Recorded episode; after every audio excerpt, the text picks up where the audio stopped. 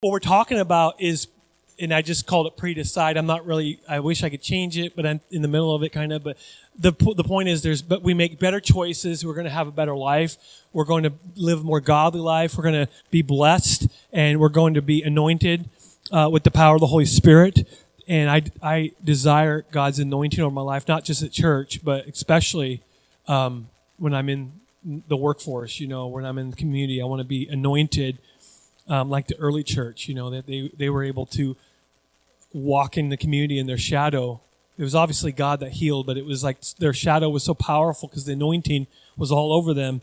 And um, but we're talking about choices, we're talking about decisions, and a godly life, a blessed life, is chosen way in advance, not just the flying by the seat of your pants not just choosing it right now that I'm to I'm to live for God. It's I'm going to live for God. You're making that decision a long time ago. I made the decision when I was a teenager, about 16, 17, 18 years old.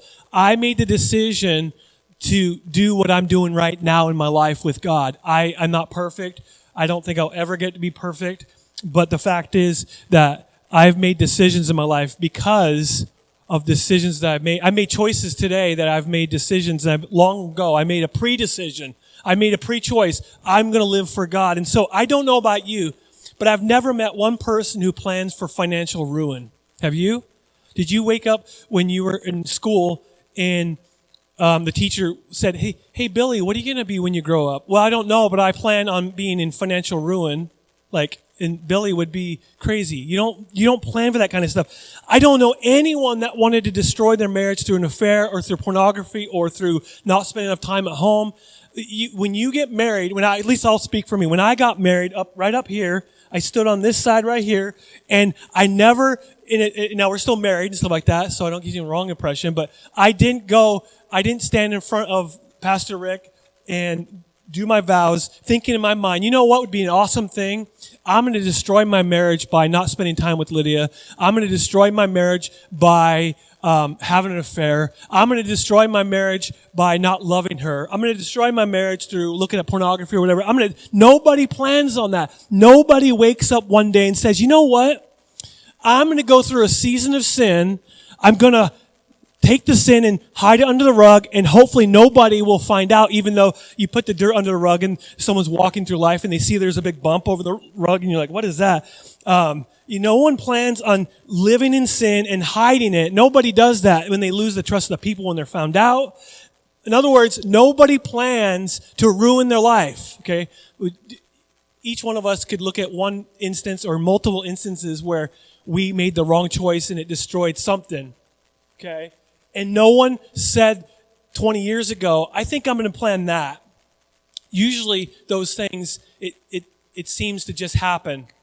Okay, you go, why did my marriage just got destroyed? Why did it get destroyed? Like, it's years of bad decisions, and especially like say 20 years ago or 10 years ago, you didn't make the right choice. And so you went down a road that you weren't supposed to. And so we don't plan to do stupid things. The problem is we don't plan to not do stupid things. We don't think ahead. We don't pre-decide. We don't pre-decide that right now I'm choosing right here. Choose, what does it say in the Bible? Choose today who you will serve. Okay, they weren't even in the promised land yet. Choose today who to serve. Are you going to serve this God? Are you going to serve this God? But for me and my household, we will serve the Lord. That was a pre-decision. So we're going to be talking about today. And so we've been talking about the power of pre decisions, the power of choosing ahead of time what I'm going to do in the future. Now, no, no one's perfect. Any perfect people here? I always say it. I don't. I, am not kidding. No perfect people are allowed in the church because when you think you're perfect, you, you, that's a lie. So now that's not. You're not perfect. So you're going to destroy the image of God working in imperfect people okay? But um, we, we're talking about, we mentioned the fact that here it is, some of us might seem this is kind of extreme, but the quality of our decisions will determine the quality of our life. Okay, if I want to have a good marriage, I got to make some decisions right now in order to get there. I can't just come home one day and just fly by the seat of my pants and go, you know, I think right now I'm going to do, I'm going to change 20 years of bad habits right now. You got to plan ahead. Some of us, maybe all of us, made bad choices 10 years ago in regards to different things. And it's time now that we stop and we go, how, I need to make decisions right now to, to correct a ship. And it might take a year. It might take 10 years. Who, I don't know. It might be instant. I don't know. I'm not God. But uh, we make our decisions, but the reality is our decisions that we make make us. Okay? When you look at me, Joel, Joel William Bremer, the first, the only, okay? Hayden would have been Joel William Bremer the second, but that was voted no. Um, huh? Enough Joels in the world, right? But um, uh, when you look at me, you see good and bad. You see the times that I've, I've failed. You've seen the times that I've made a good choice or not. I am the product of the decisions I made years ago. Okay? Whether it be 18 or 16 or when I first was married or when uh, we decided to have a kid or when it, when I decided to work for Pep. Use, I am the product, good or bad, of the decisions that I made years ago. Okay? And the good news is if you're still, if you're, if you're breathing, you're still alive. You have time right now to allow God to correct the ship, to honor God with your life, with everything. And that's my goal. So we introduced something last week that is really helpful to me. But when I am faced with blank, some situation, I have pre-decided to blank. And I'm not going to go through the whole rigmarole of uh, examples of what I did last week. You can go on YouTube later and watch that. But I, I thought about another example that I didn't talk about last week. Okay? Because each one of us deal with those people who are extra grace required. Okay? I always use that term, but it's just true. I mean, if you don't know anybody, then you're probably that person that's extra grace required. And that's okay. That's okay, you know? But when I'm faced with hard people, difficult people, people who are not nice to me, people who don't like me, I have pre-decided to love them and extend to them mercy. Why? Because I want God to extend that mercy to me. I want each one of you guys to extend that same grace and mercy in my life. And, and as a human, I, I demand it almost. You better, brother, you better extend to me. When I mess up, you better still love me. But I don't want to do it to other people. Okay? So I have already predetermined in my life, am I, do I fail at it? Yeah. Okay? But I've predetermined in my life that no matter what happens, I'm going to love people. I'm going to extend to them grace. I'm going to extend to them mercy. I'm going to show them God's love. So when I'm faced with difficult people, extra grace required people, I'm going to do the hard thing with God's help because I can't do it on my own. I'm going to love people. That's an example. When I'm faced with some some problem or some situation, I've already decided to whatever. Okay? When I'm faced with hard with with, with bad financial uh, uh, season, when I'm in a season of like bad finances, I have pre-decided to still honor God with my finances, even if I only make a penny this month. Okay? I make a little bit more than that. I make two pennies, but, um, instead of waiting for the moment of decision in the heat of the moment, we have pre-decided what we're going to do already. Last week we ended by looking at six I am statements. And these, these are how the series, this is kind of a map for the series. I am ready. We're going to talk about today, today. I am ready. I am consistent. I am devoted. I am generous. I am faithful and I'm a finisher. No matter how hard it gets, I'm going to finish what God has called me to do. Okay. These are six things that these are basically a map of what God is wanting us to do. We're already deciding beforehand what 2023 is going to look like. Now, there's some things you cannot predict. And like I said last week, we're not talking about those outside of your, outside of your uh, decisions. It's outside. We're talking about the things that you can control. Your, the way you react, your decision making thing. And so we're pre-deciding who God has made us to be, biblically, and we're deciding who, what He has called us to. We're already determining beforehand, because I always use my marriage as an example. If my goal is to be a good, godly, biblical husband, I can't just randomly just think about it and just, okay, I'm going to do it today. No, I have to pre-plan. I have to predetermine that that's what I want to do. And if, is God called me to that? Of course he is. So I have to make that decision beforehand. When we know who we are in Christ, He's made me ready. He's made me consistent. He's made me devoted, yada, yada. When I know who I am in Christ, who He's made me to be, it makes it so much easier to make those decisions. I can either say yes to things or no to things. When we know what we value and we know who we value above everything else, it is so easy to say yes to things that God's calling us to or no to things. This is not part of who God has made me to be, period. Because the hardest thing to do in my life over the years was the easy, the, the, the should be an easy word, no, right? Or yes. God's called me that, yes. So, what we're going to do is we're going to ask a question. How many of us, we're going to talk about I am ready. How many of us have ever given into temptation and later regretted it? How many of us, like, is anybody looking? Okay, I won't look. Go ahead, raise your hand. If You go, yeah, all of us. We've all been tempted to cross the line into sin. The temptation is not a sin. Everybody's tempted. Even Jesus was tempted. But we've all been tempted to cross that line. And there are times where we actually cross the line and we went, I immediately, maybe not immediately, maybe for some of us after 10 years of it, you finally, you feel a little guilty. And I wish I would did not do that. See, because we, when we're tempted, we know it, it looks good, whatever it is. When you, the reason why sin, we sin, is because it feels good. It looks good. It, it brings us pleasure, if you will. The re, if, if it was, if I'm not tempted to touch this, I got burned on the stove and that was an accident because I slipped on, on, on water on the, on the floor and I went, but I don't purposely go, I'm not tempted to do that. Why? Because it hurts and it still does. It kind of itches, but, which is a good sign, but it kind of itches and it kind of still burns, but, um, I'm not tempted to do that because it hurts. So I'm not tempted to do things that don't feel good. I'm tempted to do things that very much feel good, except I know logically that if I cross that line, it might feel good, but it's going to cause, it's going to cause some dangerous repercussions in my life. We all know that. We've all been there, done that. Sign me up, you know, to say, to be up here and say, yes, that was me. Because it was all of us. So chances are you gave in to the temptation because you were not ready you were not prepared. You, you just kind of went through life and you went, whoa, I'm over the line, right? That was kind of three dimensional if you're online. Um, put on 3D glasses. I should do that someday.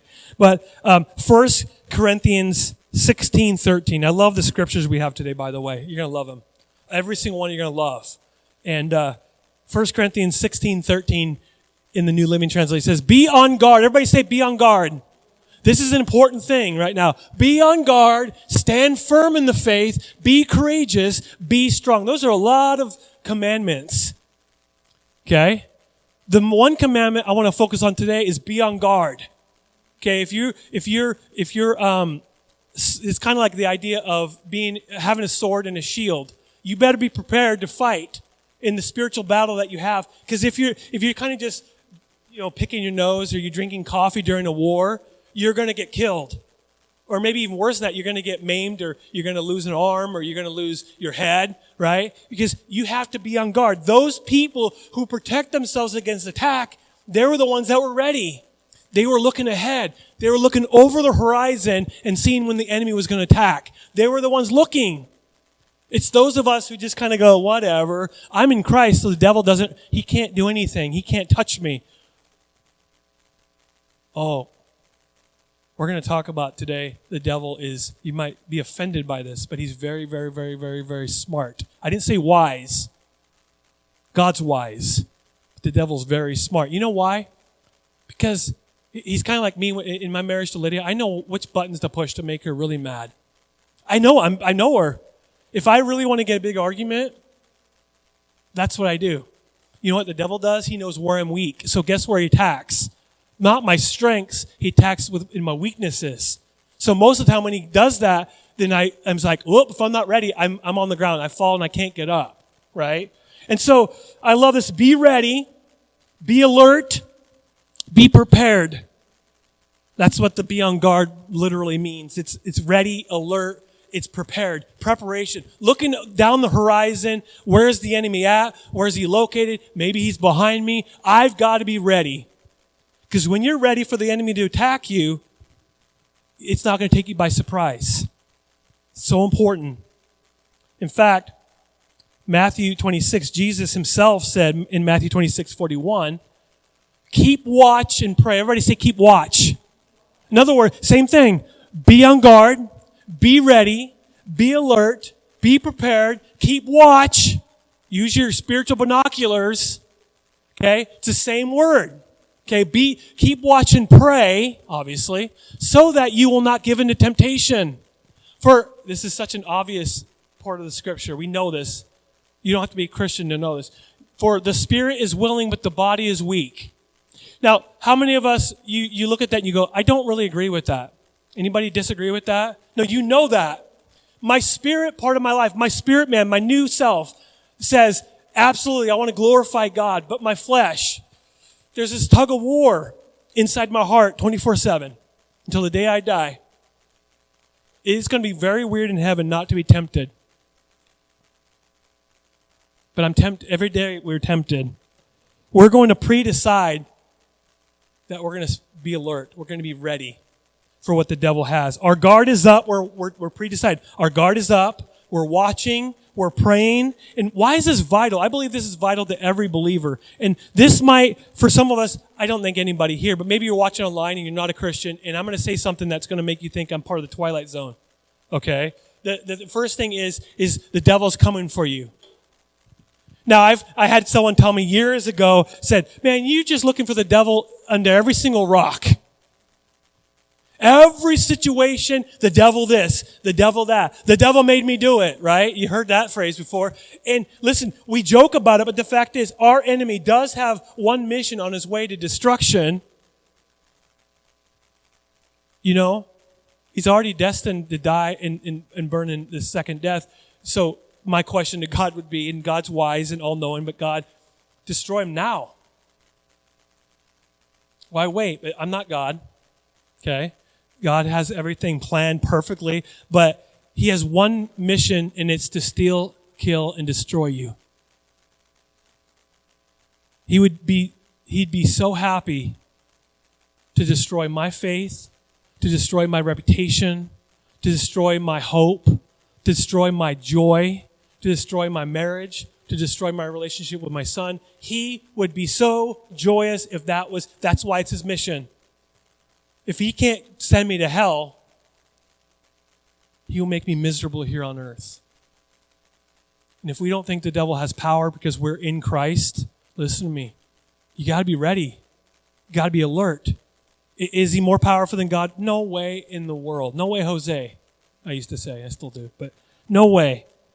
Okay? Look at, you're like, what? What is that? Look at 2 Corinthians 2 9 and 11. This is huge. This verse, I went, okay, Paul saying this. I wrote to you, that's part of verse 9, then I jumped to verse 11. I wrote to you so that Satan will not outsmart us. Say outsmart us. Really? Paul, you're talking to Christians here. The Corinthians have major issues. And this is at least the second time that he's written to them, probably the third or fourth time. We just only have two of them in the Bible. Okay? But He's saying, I wrote to you so that Satan will not outsmart us. He's talking about himself included. The apostle Paul can get outsmarted by the devil. He will, he can if he's not ready. But then look what he says. I wrote to you so that Satan will not outsmart us. For we are what? Familiar with his evil schemes. The devil, like, he's not, when he's tempted to do wrong and when Satan shows up big time in a church or in a marriage or in any situation, he knows what he's looking for because he's already pre-planned it. He's already looked ahead. He's already, um, he's ready. He's planned ahead. He already knew what to look for. He was familiar with what the devil was doing.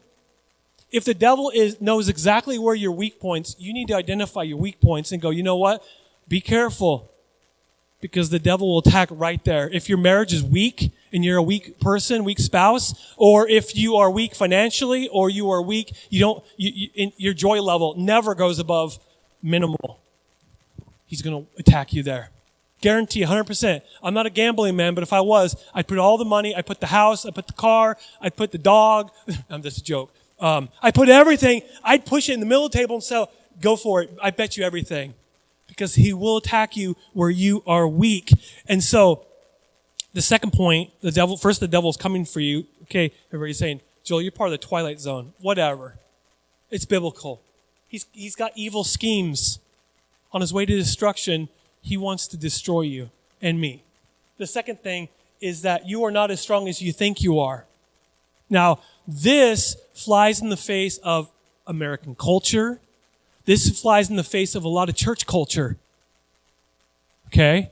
Now, you are, let me be very clear because you're like, okay, this Joel, he's maybe now he's starting to talk about heresy. Look, we are strong, we're infinitely stronger when we're filled with the Holy Spirit. When we're in Christ, we're strong through Him, but take away that situation by myself, I'm weak.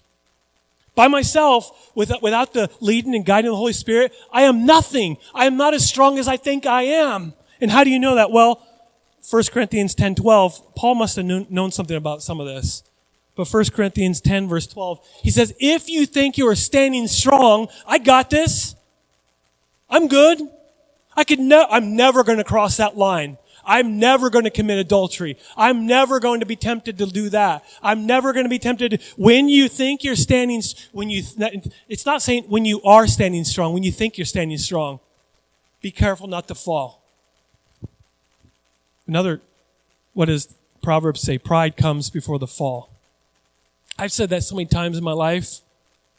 It's like, hey, I got this. When we think that there's no way on earth I'm ever going to give in to that temptation, I'm too strong for that. God strengthened me. He goes, be careful. You're the one that's going to fall. Because how do we, how many of us know those who are overly confident in themselves ultimately will fall? We've seen it happen over the years people that we know who are overly confident, not in God, but in themselves. And, well, God has made me so strong and I can do anything. I'm, I'm, I'm never going to give in temptation. I learned the lesson of, from my dad that he was weak in this area and I'm going to be strong in that area. Be careful, Paul would say, not to fall. Remember who's, remember who's strong. It's God, not, not us. God is strong in you. God works through you you are stronger when you're filled with God's Holy Spirit. And guess what? I believe that every one of us is strong and because you're filled with the Holy Spirit. But there are times, there are moments when you're very close to the line, to cross the line, that if you're not ready, you will fall into temptation. So will I. Because we're not as strong as we think we are. Now, what we're going to do today is we're going to pre decide to be ready. And what I want to look at is when it comes to temptation, we're going to be ready for temptation. We're going to be ready not to cross the line. Okay? We're three keys to fighting temptation. In other words, we're going to pre-decide three things. And the three things are this. Let's overview here really quick. Move the line. I'll talk about that in a minute. This is very, very helpful, by the way. Magnify the cost. This one's huge in my life. And plan your escape. Okay, every one of us is going to be tempted from time to time. In fact, you'll probably be tempted on the way home or tomorrow or whatever, but we need to move the line. We need to magnify the cost. We need to plan our escape. We're going to talk about first moving the line. Now, it would be very, very wonderful if I had some type of like yellow duct tape to an illustration, you know. If I had it even around here somewhere, where am I? Do I even have it? Oh man. Wait, I do have it. That's coincidental. Look at that. Now, I love duct tape. Some of us want to put that in my mouth. So I just put it. Let's say.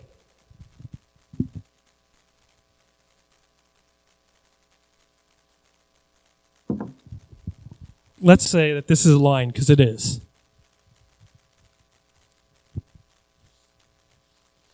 Let's say that this yellow line that I just put down on the ground that no one can see right now, but trust me, it's there let's say this part of the line right here is crossing the line. You're in sin. You're not in God's will. I don't care how good you feel about yourself or how God spoke to you. This is never God's will. Okay? This, you're in God's will. All the way over here, everywhere. You're in God's will here. But just across this line, you are sinning now, what is, what is human nature when there is a line that you're not supposed to cross? What is human nature? How close can I get to the line without actually crossing it? when you're a kid. this happened. You know, when you're a teenager. I've had people, I was a youth pastor in college and we had teenagers want to mar- want to, want to date and this was the one and how how how close can I get to the line without actually sinning? In other words, what kind of romantic things, they wouldn't use that term, but what kind of things can we do without actually crossing the line? Is, is holding hands crossing the line? Is, is kissing crossing the line? Is hugging cross the line? I mean, uh, the Lord is telling me to just go up to the girl right there in youth group and just, just pray with her, you know, and just embrace her that way. Is that sin? It's, it's, it's, it's like, how close can I get without actually stumbling over? That's human nature. That is human nature. So, what do we do? See, the reality is, in, in, in those relational things or when it comes to sin, we do want to get close without actually crossing over because technically I'm not sinning right here. I'm just enough where I can look into the sin and go, and that it sounds good, smells good, it seems good, but I know it's dangerous, so I'm just going to stay right here and just enjoy myself just a little bit. So we don't do this with very dangerous things. For, for example, we, you know, a car that's on fire, we never say, how much of the in, how much can I go inside that burning car and not get hurt? We don't do that. What do people say? If that car is on fire, go away from that or if your house is on fire, leave, flee, run. Yeah, but how close can I get into the front door of my house that's burning on fire and not really get burned? You're, you're an idiot if that's what you want to do. You're going to get hurt or killed. We would say, stay away from that line. There's a line that you're not supposed to cross because it's on fire. You could die. You could get hurt. It could destroy you. It could destroy everybody around you. Listen, if I was in a burning building and I made that choice to go in there, it would hurt me. Maybe if I live, it would hurt my family too. All of a sudden now I've got third degree burns all over my body and that would change my life. No one does that. Let's think of an example of a pilot who's flying. They never say, you know, how few, how little of my fuel tank can I put in there just enough and still make it to my destination without crashing?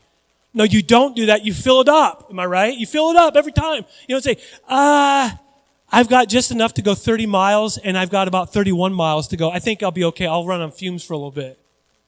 That's, but we don't do that. But when it comes to the things, when it comes to temptation and it comes to sin, human nature, you don't have to be teenager. Even now, we want to see how close we can get without actually going through because I don't feel guilty here. I'm not actually sinning, but I can sure hear what's going on in that, that room over here. Because I don't want to go over here. Too dangerous. I just I want to be in God's will, but I don't want to get too extreme. I just want to be in God's will and just, just kind of use my little toe and touch the edge of the pool. Like when we go swimming or we go in the hot tub, my family just jumps right in. They're like relaxed and like, I got to touch, you know, it's too hot. Ow. Or too cold. Ow. In, in, when it comes to sin, that's how we are. We don't want to just jump right in. Maybe you do, but some of us, we're like, if I just put my toe in just a little bit. So we don't want to cross the line. So what we want to do, we're going to move the line. what, do I mean? I'll show you.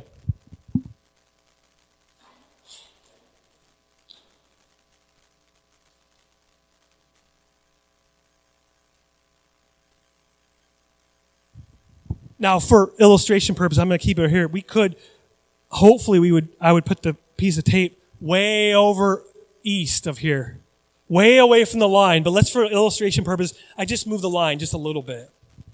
And what I mean by that is, I don't want to get myself in situations that I'm just as close to the line as possible because what? This is very, very dangerous territory because if I'm weak, which I say we're not as strong as we think we are, we will at, from time to time give in. Even the most spiritual of us all, we fail from time to time. It's true. We want to move the line so that we're far away. When we're tempted, we have a way out. We have a way out. We have plenty of time to realize that's dangerous. I need to stay away from that. If I'm over here and someone just breathes on me or pushes me, guess what? I'm in. But if I'm way over here and I'm way, I don't put myself in compromising situations, there's a better chance for me that I'm not going to give in temptation if I avoid those compromising situations that don't get too, oh, I better get close. I'll give you a couple examples I wrote down in my notes here. What does this actually look like? Well, let's say, let's say I have the spiritual gift of spending money. I just do. That's, a, that's not a spiritual gift, I'm just saying. But let's say that I think it's a gift and I'm like, I, I, eh, oh man, that just, that looks so good. I know I can't afford it. I know my finances, but the Lord will provide and, and, and what do I do? Well, I had to move the line. What does moving the line look like in that situation? Well, I'm going to go to a trusted friend that is very godly. They're very successful when it comes to making the right choices financially. I'm not going to talk to some person that is drowning in debt and going, what do you think I should do? I'm going to go to someone who makes the right choice. They stick to a budget. They might even study Dave Ramsey. And, and, like next to the Bible, this is a joke, but next to the Bible, they have their Dave Ramsey book right next to it. Okay? Um, and, and by the way, I like Dave Ramsey, but I don't think it's the Bible, you know, necessarily, but it is good teaching. But I'm going to talk to someone who I know God has used over and over and they're trusted. And before I make that choice to spend something that I can't afford, I'm going to ask them, what do you think I should do? That's just an example of what moving the line would be. Or I'm going to, I'm not going to buy that thing on Amazon except with my spouse next to me or without, with someone next to me. Like, what do you think, honey? Do you think I need that Ferrari? Do, do you think I need that? Do you think I need that DeLorean? I don't want a DeLorean. Every time I hear about DeLorean, they look cool, but they're junk. But anyway, um, but it would look cool. What, do, honey? I'm, I'm buying this 1957 Chevy Bel Air Cherry Red. Do, do you think we can afford it?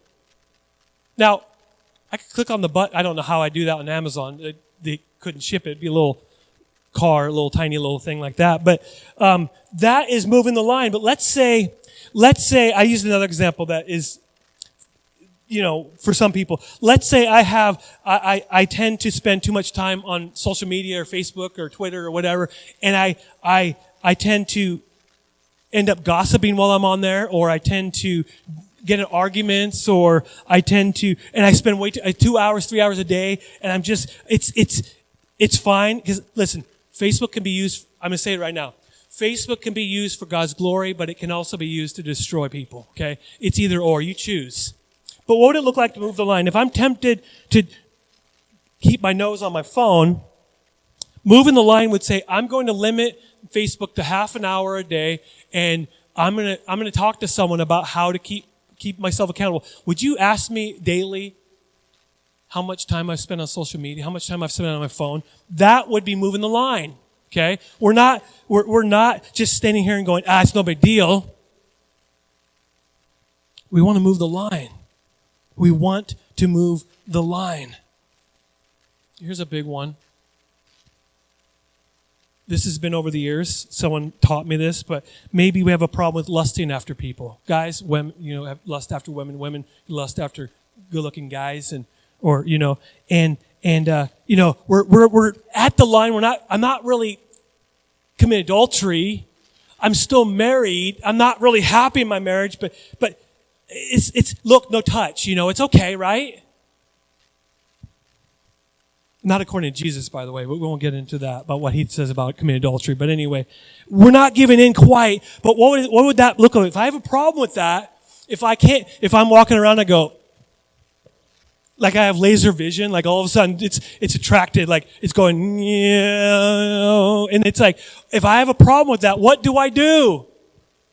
Well, some people have, when they move the line, it's like when, when they're walking and they realize some, some good looking person, good looking woman is walking, they're to go, they're, they're to walk across the road.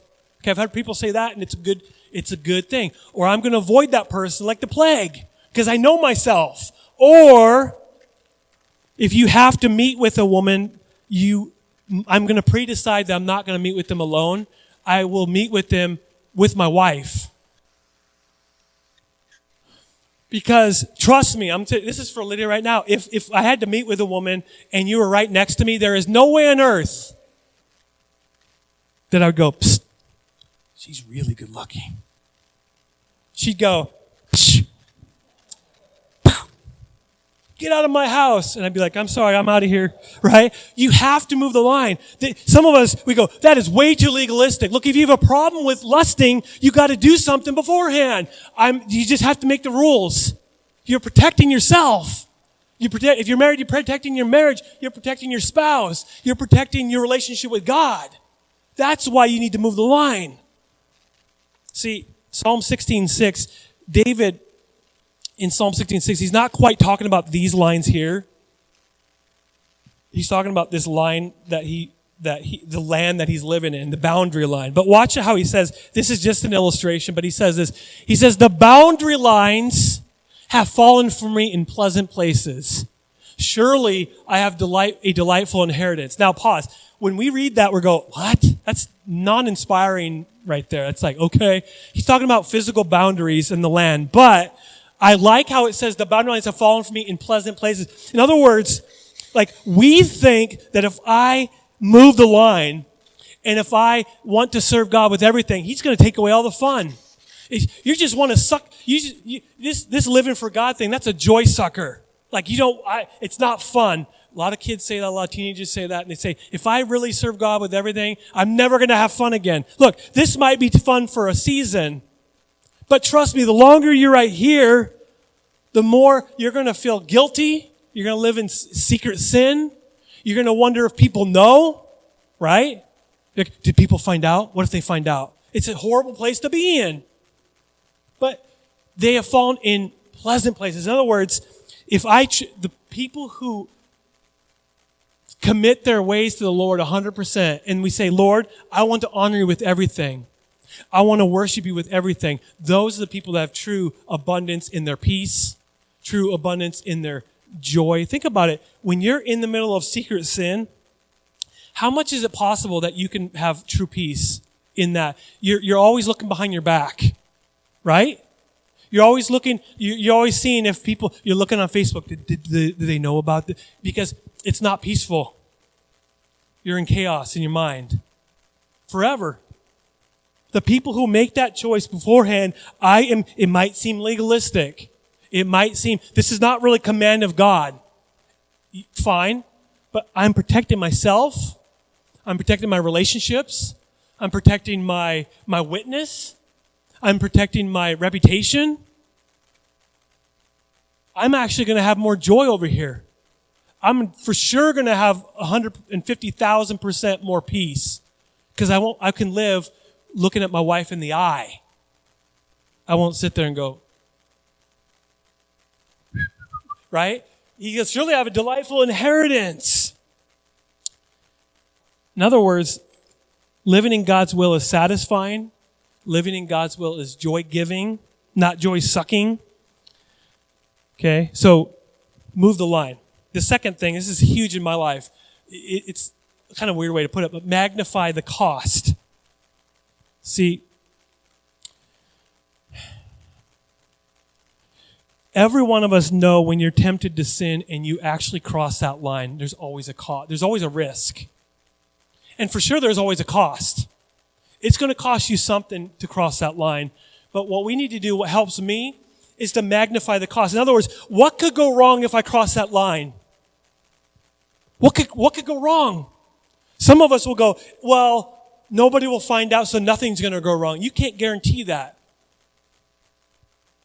more likely the cost is going to be your marriage if you're married. The, co- the cost is your joy. The cost is your peace. The, the, the cost is your relationship with your, your heavenly father. Whatever the case may be, it's going to cost you something. But if we magnify the cost, it will very much help, be helpful when we're standing on this line, not that line. In other words, the question would be, what if the worst case scenario comes true if I cross that line? I have to ask this all the time. I really do. What, Joel? I say, what, what, what could happen if I cross that line? What, what's, what's the cost? If I really magnify the cost, it helps me to stay away from that line because what if I lose my marriage to a great woman? Is five minutes of sin really worth my marriage? What if I lose my reputation? How hard is it to gain back your reputation? It, it might be impossible. I'm not saying it's impossible, but it might be with certain people. What if I destroy my witness? Those are questions I ask. What if I lose my ministry?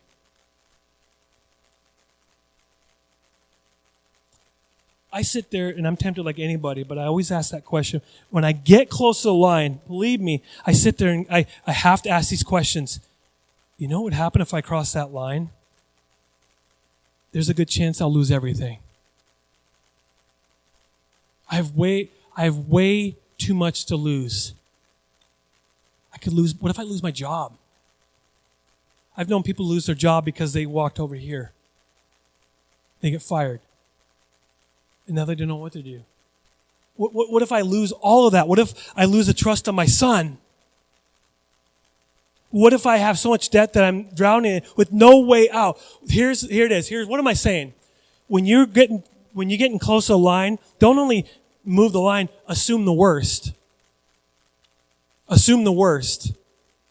Assume that your hidden sin will be found out. Because it will. See, Numbers 32, verse 23. Numbers 32, 23 says it very plain. I mean, I don't have to be a Hebrew scholar to understand what it says. You will be sinning against the Lord, and you may be sure that your sin will find you out. It's a very, very fancy way of saying that you cannot hide your sin for that long. Somebody those people around you will figure it out very clearly. You know, if I sweep everything under the rug, the more things I sweep under the rug, that rug's going to start to get really, it's going to be a mountain. You can't hide from that. You can hide it for only so long, but you will be sinning against the Lord, and you may be sure that your sin will find you out. Hidden sin is not hidden forever. So what is going to, what's going to cost you? Sin's going to cost you, it might cost you your entire life. It might cost you your joy. It might cost you your, your peace. it might cost you your relationships. It might cost you your relationship with God. Is it really worth five minutes of pleasure? Five minutes of sin could wreck a lifetime of following Jesus. We got to be ready. We got to be on guard. We need to move the line. We need to magnify the cost. And last, we need to plan our escape. Because sometimes, even if you move the line, have you noticed that you still get as close as possible? Still? Just because I put another line doesn't mean that I'm, I'm immune from that. Even when I move the line, I still go, I'm going to go over this line for a minute. This is fun. And then ultimately it's going to, it's like, it's like this suction.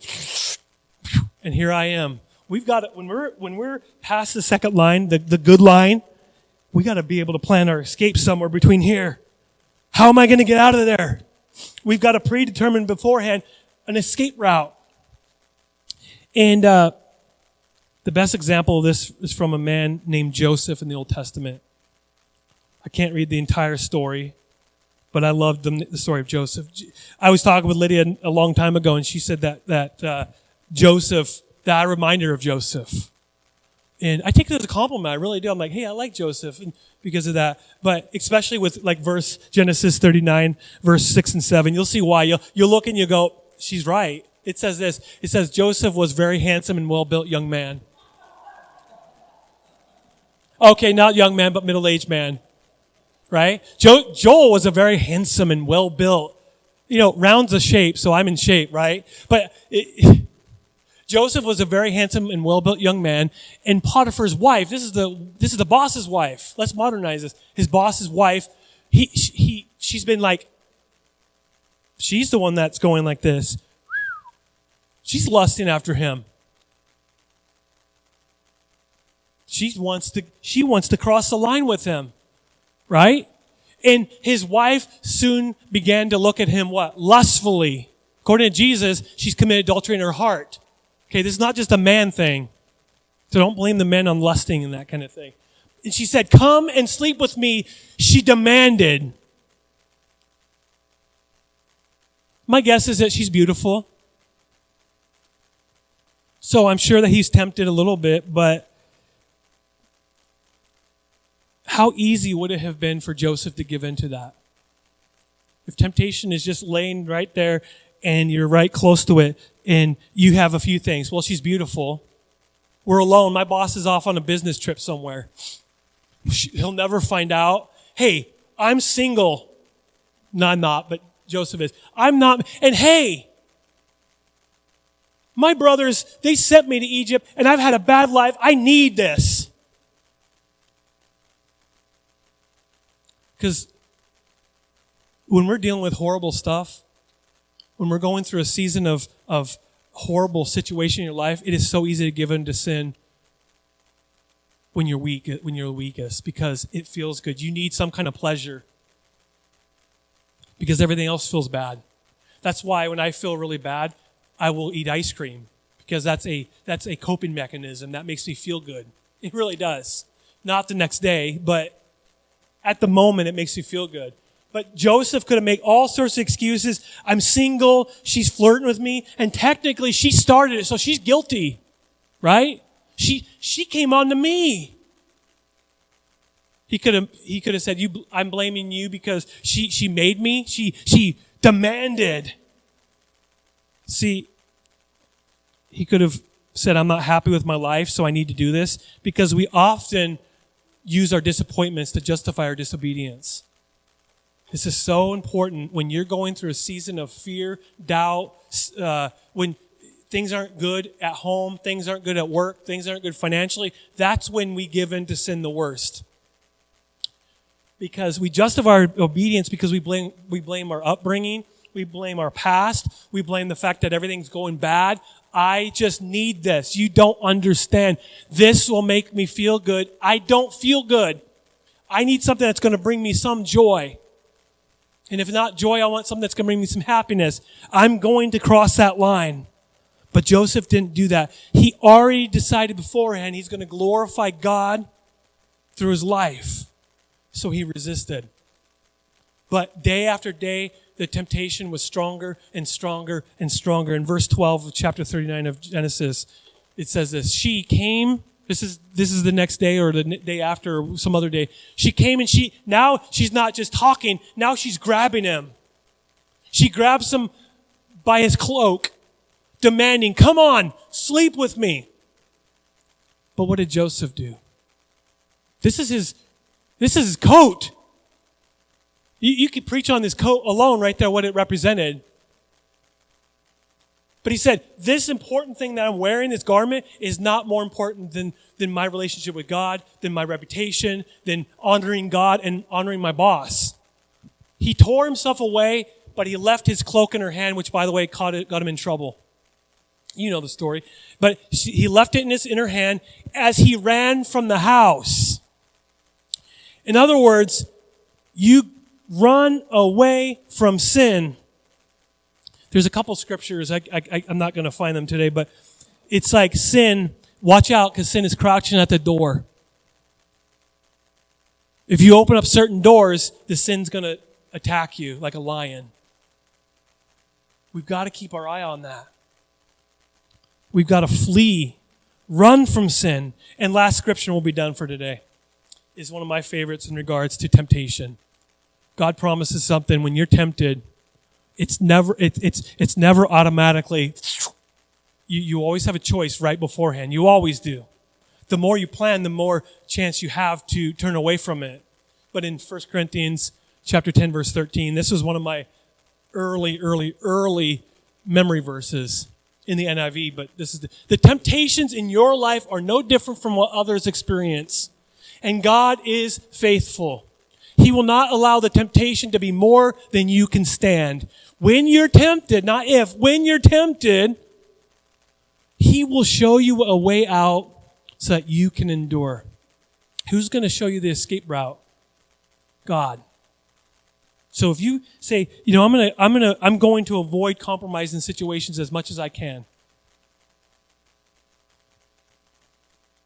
God is going to help you every time that you make a decision to either go way over here or just step back. You have a choice to make. And it's not on you that you're going to make the choice every single time good. It's between you and God. So what we need to do is we close in prayer. Is we need to have this kind of relationship with God that He helps us. Because the good news here, the good news is this when you're weak, He is strong.